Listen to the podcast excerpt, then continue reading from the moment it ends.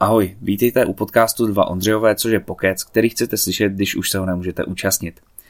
Moc se omlouváme za průtahy, že jsme v posledních pár týdnech nic nenahráli na web, nestíhali jsme to totiž se stříhat. Každopádně, tento díl jsme nahrávali v profesionálním podcastovém studiu, takže se konečně nemusíte bát nepříjemných zvuků a šumů.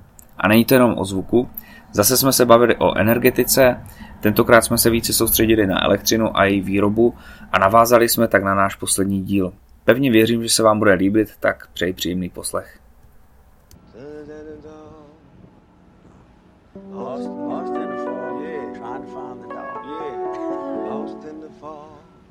Find the dog.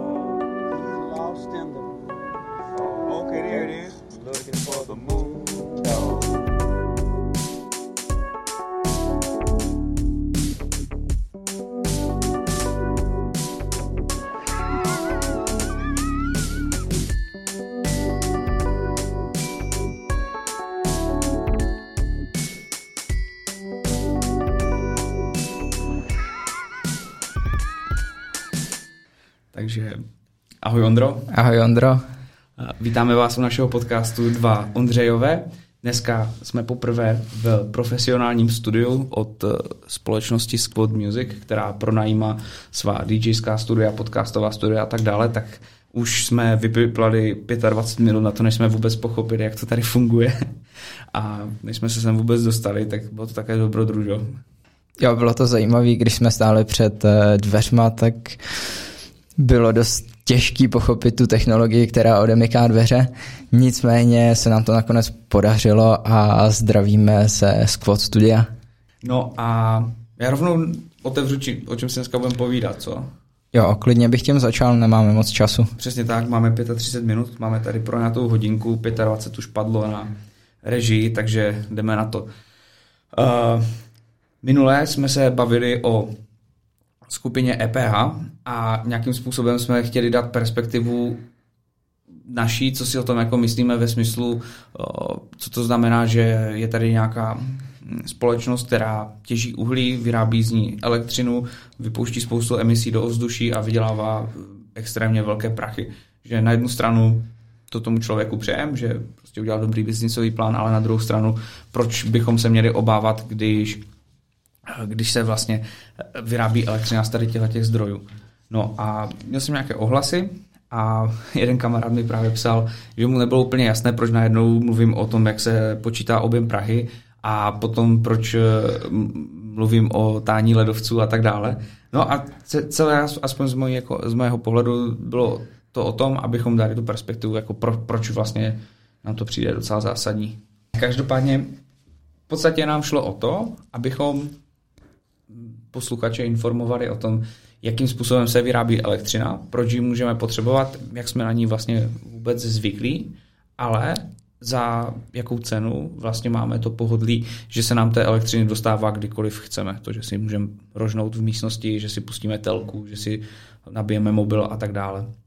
Samozřejmě jsou to drobnosti, ale potom ve finále, když si kupujeme věci typu auto, tak na to, aby si vyrobil auto, potřebuješ spoustu energie, jak tepla, tak elektřiny.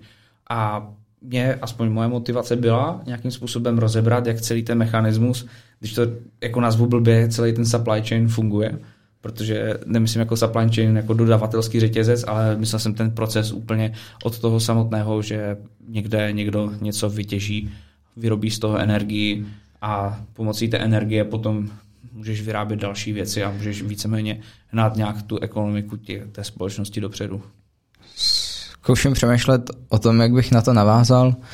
A samozřejmě žijeme v eh, takové době, kdy eh, spotřebováváme energii, takže žijeme v podstatě takové spotřební době. Nebo jak, a, jak... to bylo i v pravěku, že, že když si eh, pravěci lidé eh, nazbírali dřevo a objevili oheň, tak taky spotřebovávali. No to sice jo, ale v pravěku přece ty lidi neměli tak velkou spotřebu jako eh, naše současná populace. A... No, jasný, protože jich bylo jako zásadním způsobem méně. A, tak. Dalo by se říct, že ta poptávka po energiích a všeobecně po surovinách neustále roste a těch surovin je prostě nějaké omezené množství a to samozřejmě ovlivňuje i třeba cenu některých produktů. Když bych třeba mohl zabrousit do v současné době dost diskutovaného téma elektromobilů, tak všichni už mohli slyšet o tom, že v elektromobilech se používají litiové baterie. No a těžba litia je mm, dost diskutabilní téma, protože neúplně vždycky se to těží tou nejčistší metodou. A například to může i ovlivňovat eh, život těch lidí v místě, kde se to těží. A, a jo, prostě potřebujeme spoustu surovin pro to, abychom uspokojili naše potřeby. No jasný, no. Ale jako víceméně dobrým příkladem je Ústecký kraj, že protože část toho kraje, nebo ten kraj je bohatý na uh, nerostné suroviny, konkrétně na hnědé uhlí, dělá se tam povrchová těžba a když prostě jedu do Chomutova nebo jedu do Ústí nad Labem, tak je to strašně obrovské. To, to jde vidět, kolik krajiny tam zmizelo. Je to úplně jako šílené, když na to člověk kouká. V zásadě si úplně nemyslím, že to je blbě, ale s jakoukoliv surovinou a když si uvědomíme, že nějaké ložisko někde, tak podstatě jdeš odstraňovat ten kus země. Jo, může to být kopec, může to být prostě jenom nějaká plocha, kde je les, a, ale vždycky, když tam jdeš, tak jdeš tu krajinu zničit. Vždycky to tam dojebeš a nikdy se nestane, že by výsledek těžby bylo něco pěkného. Tím výsledkem je to, že za cenu toho, že zničíš tu přírodu v tom daném místě, tak na druhé straně někde můžeš zase vyrábět fajn věci, můžeš se snažit o něco jiného. Uh, jasně, ale tahle věc je zase um, pohlídaná z uh, velké části um, jakýmsi ekologickým nebo geologickým průzkumem a schvalováním uh, těžby v tom daném místě. Mm. Takže se nemůže stát, že by uh, třeba dojeli buldozery do, do Šumavy, kterou by z části vytěžili a místo uh, špičáku, tak by tam byla díra v zemi. Hele, jako jo, souhlasím, ale to mluvíme o tom jako teď.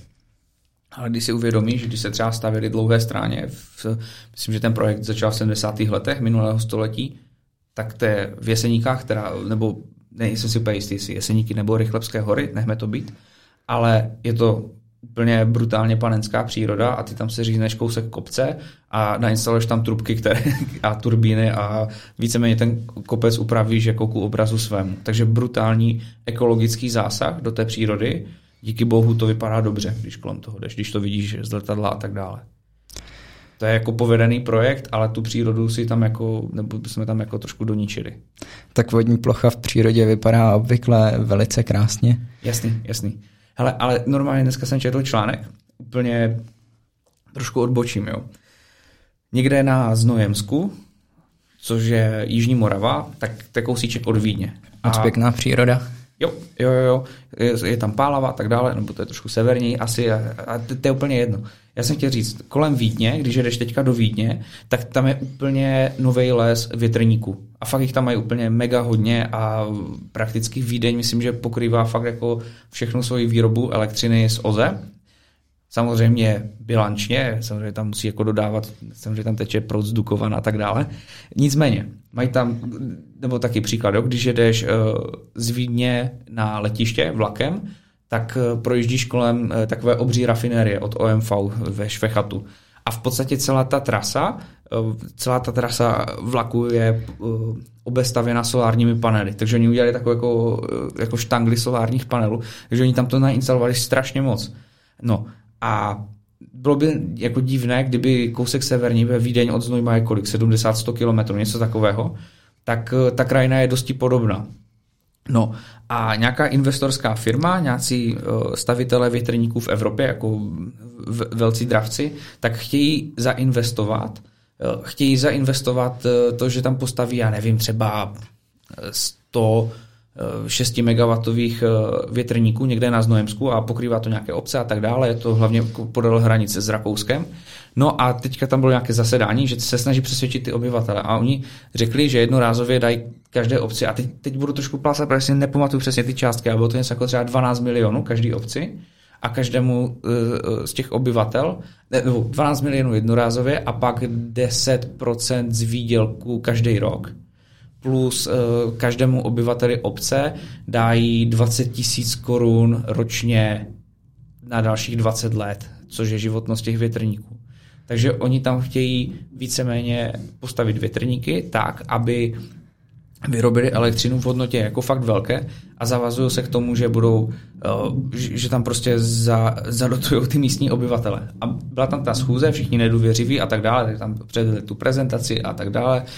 No a teďka jako nějací lidi se první jako člověk se jako slyšeli ty částky, jo, takže úplně bomba, jo, protože dost těch lidí sice tam má baráky, ale nemají prachy. No a nějaký týpek prostě řekl, no víte, jakože tenhle kraj má krásnou krajinu a má na ní jeden šrám a to jsou Dukovany. A není třeba tady stavět jako další šrámy, což ty větrníky budou. A já se každý večer dívám ze svého baráku na krásný západ slunce a teď se budu muset dívat na západ slunce kazený větrníkama. A já si říkám, ty pičo, jako oni tam mají jako díl životní. Elektřina bezprecedentně zdražila, jak nikdy nikde. A mají jako šanci na to si tam jako udělat nové zdroje, které nejsou až tak jako, řekněme, rušivé, protože když vidíš ty větrníky, a když jako to vidíš v západu... To bych tě klidně přerušil a to z toho důvodu, že ty větrníky sice nejsou rušivé pro člověka, ale jsou rušivé pro ptáky, takže pokud ten člověk eh, při tom pozorování západu slunce rád viděl i třeba ptáky na obloze, tak eh, to už je věc, která se mu třeba nemusí zopakovat. Že jo? Já si ale nemyslím, že jako je úplně třeba se ohlížet na nějakého uh, Lojzu Novotného, který si chce užít západ slunce, ale zařízne tím projekt, který fakt jako může tý, tomu kraji a té zemi pomoct. Uh, jasně, jak si to vyprávěl, tak uh, bych já třeba osobně bych se do Znojma kvůli této rentě uh, klidně přestěhoval. je to prostě taková ale pozor, tak, to je... takový pasivní příjem, dalo by se říct. Ne, to není, jako dalo by se říct, to je pasivní příjem, jako seš v dané lokalitě, žiješ tam a prostě ti každý rok přiteče 20 litrů. To, to je jako úplně, to je prostě, já nevím, kolik je normální průměrná čistá mzda, ale je to takový jako 13. plat automaticky. Jo, je to, je to super. A, a navíc Znojmo je brutálně krásné město.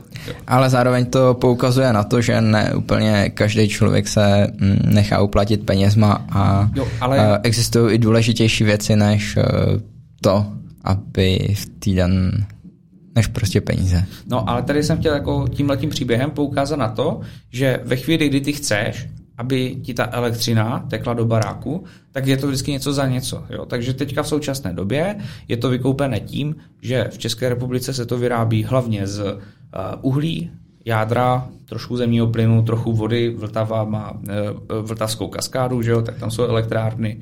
Něco bude na Labe, něco bude na Odře, myslím. To jsou, myslím, že nejzásadnější řeky, kde jsou vodní elektrárny. Potom se něco doveze z Německa, z Polska a tak dále. Polsku vyrábí z uhlí. No ale...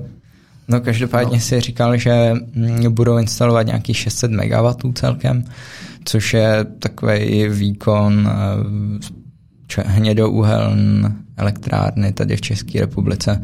Nevím, k čemu bych to přirovnal, pravděpodobně eh, Počerady mají asi jenom 300, tak no.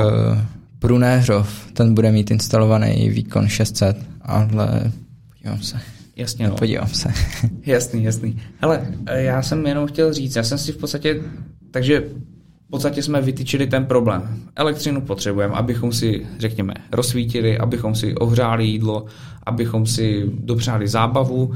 Když budeme si chtít nařezat dříví, tak asi už nesáhneme po pile, ale po cirkulárce. Jo, do té teče taky elektřina. Když eh, budeme já nevím, co tak může být, žerou, jo, jasný, máme ledničky, že jo, ty se žerou hodně elektřiny, abychom měli studené jídlo a tak dále, takže prostě je to naprosto esenciální, ale ta cena za to je, že tím devastujeme krajinu a devastovat ji budeme. Co ti na tohle odpovědět, jako myslím si, že to je v podstatě taková náplň lidského života. Jasně, no. Jako dě, dě, děláme jako pěkné věci, ale za cenu, že děláme někde hnusné věci. Hele, ale třeba viděl, tak, jsem, no. No, viděl jsem video, Ale jako no to je nutné, ono to je nezastavitelné, jo, ale tím, tím jsme jako chtěli říct, že co, co nás vlastně žene dopředu, proč to vlastně děláme, ale jaké je to riziko, proč vlastně přecházet k obnovitelným zdrojům od fosilních, nebo v mém pohledu ideálně k jaderkám, protože ty si říkal, že máme tvrdé a měkké zdroje, nebo jak jsi to říkal? No, přesně tak. Máme tvrdé a měkké zdroje, eh, přičemž mezi měkké zdroje tak eh, se řadí slunce, fotovoltaika, větrníky, a vlastně všechny takové ty technologie, které běží jenom při nějakých podmínkách. No a potom jsou tvrdý zdroje, který běží konstantně dejme tomu třeba tři měsíce, než dojde k nějaké plánované odstávce toho zařízení, na což je mm, ta síť připravená předtím, předtím než dojde k eh, odpojení toho zdroje, tak se najde třeba mm, náhrada. nějaká náhrada, no. nebo se ta síť připraví na to, že v ní, což nejde, že by v ní byl takový výkyv, ale dejme tomu, že vypadne jedno zařízení a zvedne se výkon o další, dalších zařízení, který to dorovnávají vlastně tu ztrátu. Třeba dejme tomu 300 MW počerat, kdyby se stalo něco na počeradech. Jasně, jasně. Ale prostě není to tak, že když budeme mít instalovaných, řeknu, 100 MW ve slunci a to už je docela jako hodně velký výkon na slunce, a je to konstanta a teďka najednou projde mráček nad nějakým třeba nad Královéhradeckým krajem a ten mráček prostě postihne všechny ty e, sluneční elektrárny v tom daném kraji. Takže najednou jdeš ze 100 MW nějakého výkonu na, řeknu, 80. Takže ti najednou chybí 20 MW v síti a to je docela průser, protože to je velký pokles. No pokud by to byl mráček, tak je to samozřejmě v pořádku v případě, že k těm, eh, k té fotovoltaické elektrárně je instalovaná třeba nějaká eh, baterie, nějaká akumulace energie a je zajištěna konstantní dodávka nebo nasmlouvaná dodávka té elektrické energie do sítě.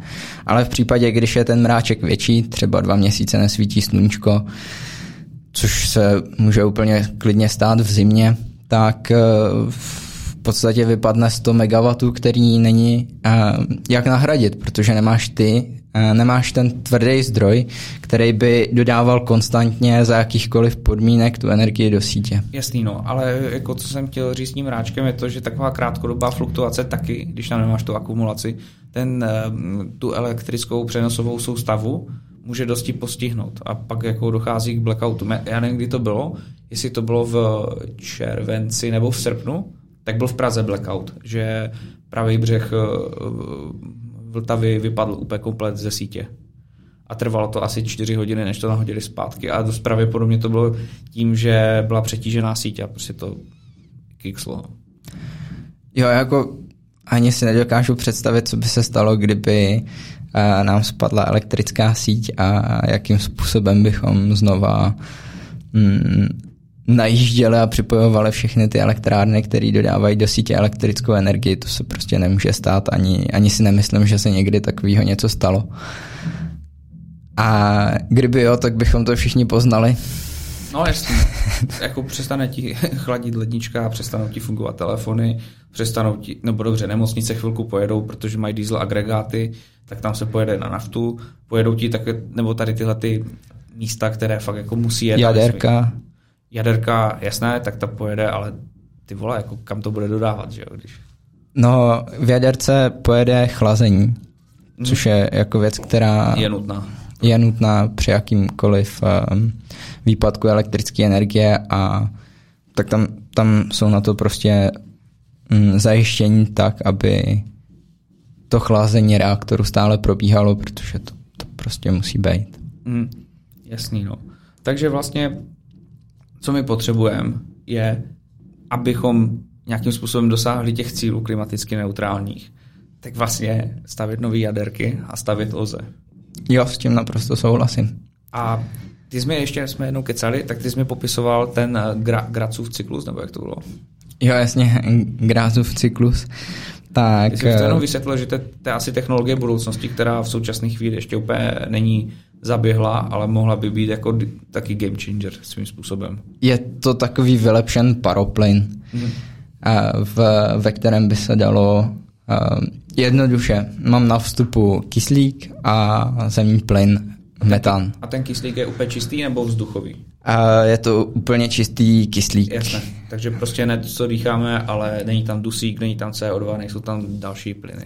Jasně, naprosto čistý kyslík, jenom O2. Hmm.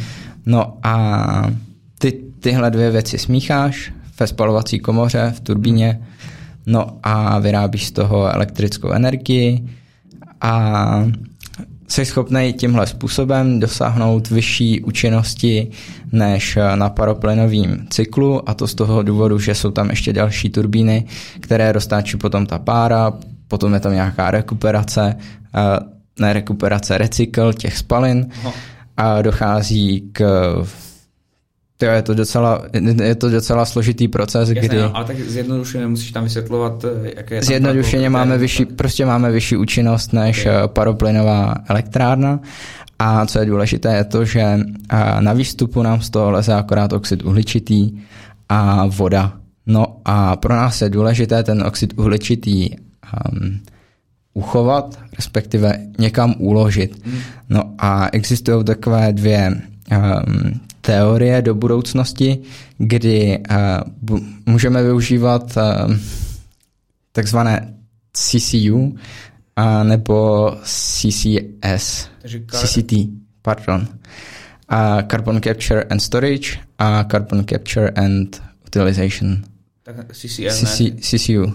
A CCU je Carbon Capture Utilization a CCS, ne CCT, ale CCS. CCS, jo. jo je Carbon Capture and Storage. Ale já ti například, v podstatě v práci jsem dělal pro nějakého klienta takovou studii po povrchu. Jo. A šlo o to, jak využít CO2 a jestli s tím existuje trh. A teďka vlastně, když takové zkreslení Google, protože když vygooglíš, napíšeš uh, si uh, carbon dioxide market, tak ti to na, najde všechno kolem emisí CO2, ale nic kolem toho, že vlastně to je komodita, kterou, kterou využíváš a tu využíváš při jako, jako v průmyslu při mnoha, mnoha aplikacích, hlavně v potravinářském a v chladírenském, protože to je třeba jako chladivo výborné.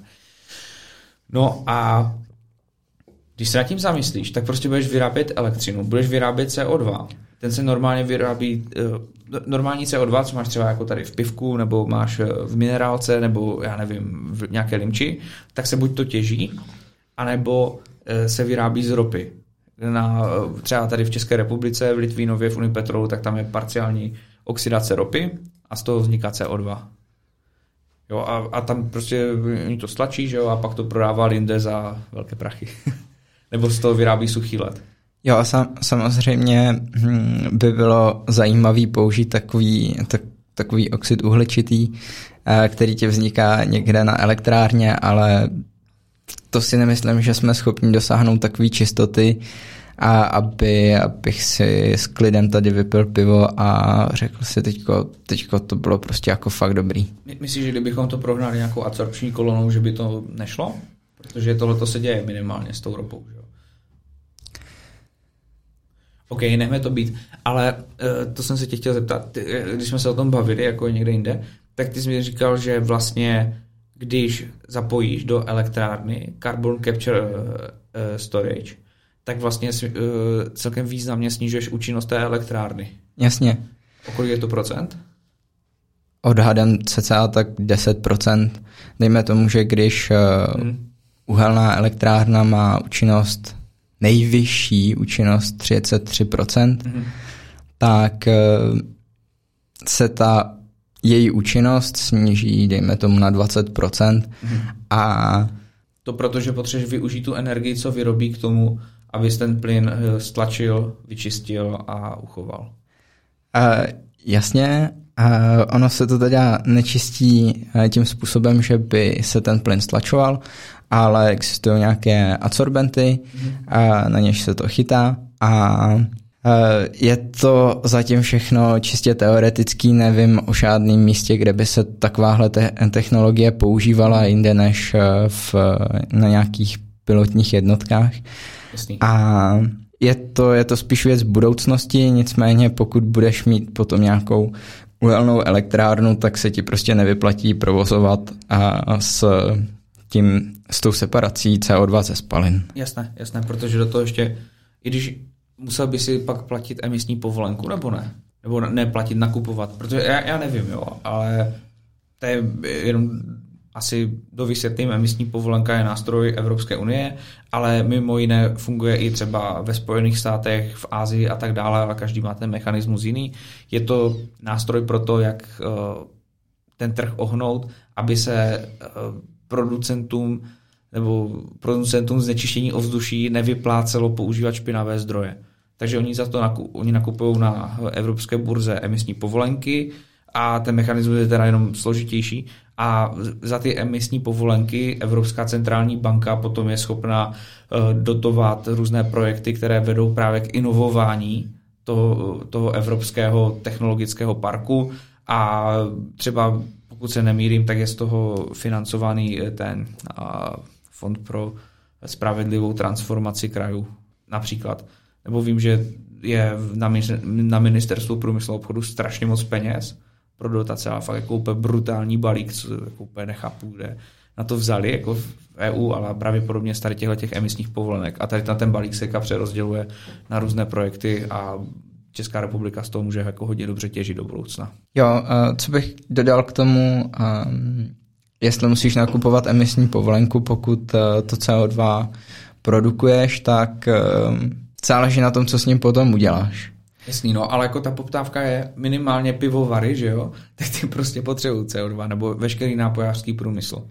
Potom potřebuješ to jako chladivo, to znamená, že když já nevím, do Lidlu nebo do Kauflandu a vidíš tam takové ty ledničky velké, jak si z toho bereš vajíčka, sír, pomazánky a tak dále, tak si všimni, že z toho jdou takové jako trubky nahoru a oni jdou prostě přes celý ten eh, obchod a to jsou vlastně trubky, kde eh, vede skapalněné CO2, nebo ona je taková jako suprakapalina a ono to vede do Uh, když je to studené, tak počkej, ono se to pak musí odpařit, že jo, pak to skapální, jo, takže ono to... Kompresor, výparní. Jo, jo, přesně tak, já nikdy si nevím uvědomit, kde je co, co je trošku trapné, pardon. Ale jako vede to do, jako do jedné centrální chladící jednotky, která to jako stlačuje a skapalňuje a rozvádí takhle ten chlad. Jo, jo. Potom je tam škrtící ventil, no, expanze. Jasný, jasný. jasný. Hele, ale v podstatě čas nám pomalu končí, ještě máme nějakých no, 10 minut. Já v podstatě, když jsem si tady sepisoval a, takový, hm, takovou pojmovou mapu, abychom si rozdělili, jak fungují ty zdroje. My, my furt mluvíme o energii a furt mluvíme o tom, že ji potřebujeme použít a tak dále, ale teďka bych možná rád definoval, co to ta energie vlastně vůbec je a proč ji tady máme. A to už je spíš taková jako jemně filozofická rovina, nebo ne filozofická. Tohle je rovina, která se může jevit jako filozofická, vychází to z nějakých teorií, ale v zásadě to je strašně jednoduché a strašně logické. A proč to chci říct? Já jsem si teďka poslechl audioknihu, nebo přečetl knihu, ale čtenou.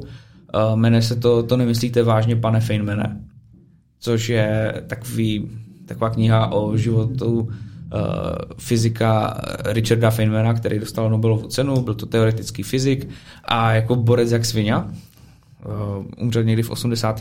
letech a on byl jedním z největších popu, eh, spo, Populariza- popularizátorů. Jo, jo, jo, přesně tak. Jedním z největších popularizátorů vědy, jako v dějinách, a on měl tak výkonně otředý přístup k tomu, jako jak k tomu přistupovat. A on jako říkal, a je to úplně logické, každý zná z fyziky zákon o zachování energie a zákon o zachování hmotnosti.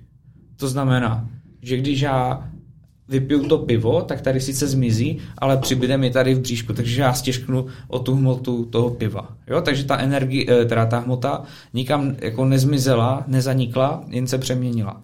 A tak samo je to s energií. Když já prostě zvednu tady tu, tu plechovku, tak eh, ta energie, když jsem ji zvedl, nikam nezmizela. Ona se jako přesunula někam dál a přeměnila na teplo. Sice malinké, ale přeměnila. A proč je to možné tady na planetě Zemi? Všecko to pochází ze Slunce. A to z toho důvodu, že ta energie dopadá na planetu Zemi a zahřívá ji. A tady tohle to všechno startuje ty procesy na nějaké základní molekulární úrovni a ještě jenom dodám jednu věc z kinetické teorie plynu, což je uh, teorie z fyzikální chemie, uh, se definuje teplota, to znamená, jako, jak je něco teplé, jako míra kinetické energie těch molekul. To znamená, že když uh, někam dodám energii, tak na tom molekulárním měřítku ty molekuly začnou vibrovat, začnou se třepat. A čím více třepou, tím jsou teplejší a čím více třepou, a tak jsou pomalejší a tím jsou studenější. A když máš absolutní nulu, tak všechno se zastaví a není tam žádná energie. No Důležité je podotknout, že absolutní nula nemůže být nikdy dosažena. Jasné, jasné, ale dá se ji přiblížit. No a to sluníčko, které tady bylo ještě před planetou Zemí, než vzniklo, tak se složila planeta Země a tím, že tady dopadá ta sluneční záře, tak to rozjelo celý ten koloběh, že tady vznikl život, že tady uh, jsou nějaké procesy, že se odpářuje voda z moří a pak se někde sráží a tak dále. A takže to je ten původní hybatel. No a potom jako jak jsme se bavili, že se vracíme do pravěku s ovzduším, no tak v tom pravěku tady chodili dinosauři, což byli eh, velcí tvorové, eh, byly tady nějaké pravěké stromy, pak vybuchly nějaké sopky, eh, nastaly doby ledové, meziledové a tak dále. A při tom strašně dlouhém čase, při těch milionech let, se tady ty těla těchto bytostí, těch dinosaurů přeměnila na ropu, zemní plyn a uhlí. A samozřejmě eh, uhlí je z rostlin, že jo, ropa je z živočichů a zemní plyn ani nevím z čeho, asi z obojího. Taky, no. No, takže my vlastně díky tomu, že sluníčko umožnilo tady v minulosti život na planetě Zemi jiným tvorům. Respektive ten zemní plyn tak je z části těch živočichů akorát. Jo, jasný, jo. Takže vlastně, ne, ne z rostlin, živočichů. Takže vlastně svým způsobem ta ropa, zemní plyn a uhlí není nic jiného než neuvěřitelně dlouhodobá akumulace sluneční energie. A my teďka tu baterku vybíjíme. A je otázkou, jak ji nabijeme zpátky, abychom v tom mohli pokračovat. A jestli nám zbývá ještě jako kapacita té energie na hodně dlouho, anebo úplně ne. Jo, to je docela filozofická myšlenka. Ale jako já si nemyslím, že to je úplně nutně filozofická myšlenka, protože jako používám teorie, které jsou jako dokázané a jenom nějakým způsobem tomu dávám jinou perspektivu a dávám tu perspektivu jako v delším horizontu času. Ale když jako, myslím si, že třeba a, a, asi si úplně nemyslím, že je nutné, aby nad tím takhle každý uvažoval, ale minimálně si myslím, že je nutné, když eh, to někdo jako uslyší a zamyslí se při nejmenším nad tím, co to vlastně přesně všechno znamená. Že tady tohle to můžeme dělat. A případně jak dlouho? Přesně tak. No každopádně, takže my vlastně ne, neděláme nic jiného, než že přeměňujeme hmotu a energii. Přesně tak, přesně tak. Takže jako hmotu přeměňujeme uhlí, ropu a všechno na CO2, vodu, nějaké další oxidy, síry a tedy. A zároveň se u toho vzniká velké množství tepla a to teplo zase umožňuje pohánět eh, turbíny a tak dále a pak to můžeme spotřebovávat a dělat z toho velké věci. Takže si myslím, že je více než nutné, aspoň, aspoň já tak jako cítím, být pokorný vůči těm těm zdrojům a přemýšlet nad tím, jestli by se nedali využít lépe. Já třeba úplně nesnáším matějské poutě a tady tyhle ty blbosti, protože tam přesně přijdeš, vidíš tam ten tlustý kabel, co vede do toho kolotoče, který se točí, samozřejmě, jo, dobrý zábava, ale přijde mi tak úplně mrhání energii, úplně zbytečné. Hele, zase na druhou stranu si myslím, že jsme udělali mm, krok správným směrem od, eh, dejme tomu, třeba před 50 lety, hmm. tak tady u nás jezdila, dejme tomu třeba Volha nebo Robur a takovýhle ty starý uh, autáky, který měli spotřebu třeba 20 litrů na 100 a když si dneska koupíš uh, nějakého Volkswagen Volkswagena nebo BMWčko, tak máš prostě spotřebu, dejme tomu okolo 5 litrů na 100. Jasně, no, když budeš BMWčko, tak 10, ale... když máš BMWčko, tak řídíš jako prase na spotřebu nejdeš nikdy. No každopádně to, s tím autem můžeš jet i na, na 5 litrů, za 5 litrů na 100. Jezdím za 5 litrů na 100. Důležitý, důležitý, co jsem chtěl, nebo pointou věci, co jsem chtěl, no. na kterou jsem chtěl poukázat, je to, že mm, my neustále nabíráme nová opatření, která nám pomáhají šetřit uh, energii.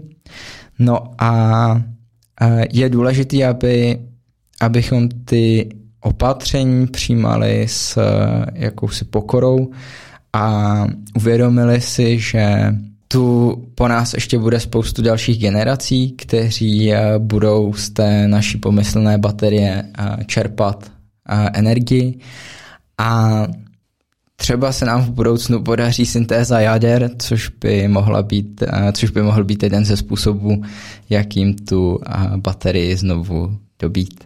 No jasný, no. A jenom jsem chtěl dodat, že třeba když využíváme nějaké solární panely, tak to je přímá přeměna té sluneční energie na tu elektrickou. A ten koloběh, který trval miliony let, přeměny těl dinosaurů a mamutů na ropu, je vynechaný. Takže svým způsobem jako není to úplně blbé, akorát blbé je to, že to prostě funguje jenom diskrétní časy. Ještě jedna taková malá zajímavost k solárním panelům, když ti na jednu z těch destiček hmm. nesvítí sluníčko a na ostatní tři ti to sluníčko svítí, tak eh, vlastně část té energie, kterou získáváš těch tří eh, poliček, na který, na který ti to sluníčko svítí, tak napájí to, na který to sluníčko nesvítí. Jak to myslíš? No, že tu energii, kterou by si uh, získal, nezískáš. Protože tak nezískáš, protože ztratíš část uh, v tom dalším článku. Ono se to řídí podle toho nejslabšího, mám takový pocit. Že víceméně výko- ono se to zapoje do stringu a to už zase odbočujeme a to, bychom se zase mohli rozvykládat jindy. Ale pokud se nemýlím, tak uh, výkon toho stringu je řízen nejslabším článkem. No a je to dan tím, že ta, uh, tam vlastně vyrobíš elektron, no a ten přejde do toho PN přechodu, na který třeba to sluníčko nesvítí, ten proces tam neprobíhá a vlastně ho jak kdyby v vozovkách dobí. Jasně, jasně. Ale tak tohle už asi nechme být. Vlastně můžeme někdy udělat jako díl přímo jenom o solárních panelech. To by určitě bylo zajímavý a vydalo by to i na možná dva díly. No, nebo jeden, dvou, dvou hodinový. Dobré, hele, jako úplně, abych to uzavřel, já jsem z toho studia nadšený, protože poprvé tady máme mixážní pult a je to vlastně strašně jednoduché. Jo, je to perfektní. Jo, chvilku to trvalo, než jsme si tady nastavili všecko, ale ve finále úplně cajk. Já doufám, že se sem budeme rádi vracet a příště už sem, příště se sem dostaneme i, i na čas. Dostaneme se na čas a budeme mít hosta. Jo, jo. Hele, tak to ukončíme. Tak jo, tak eh, já se s váma loučím a děkuji, že jste si nás poslechli až do této chvíle. Doufám, že náš podcast byl eh, jak dnes eh, obohacující jako kdykoliv jindy. A mějte se hezky, ahoj. Díky moc, mějte se, čau čau.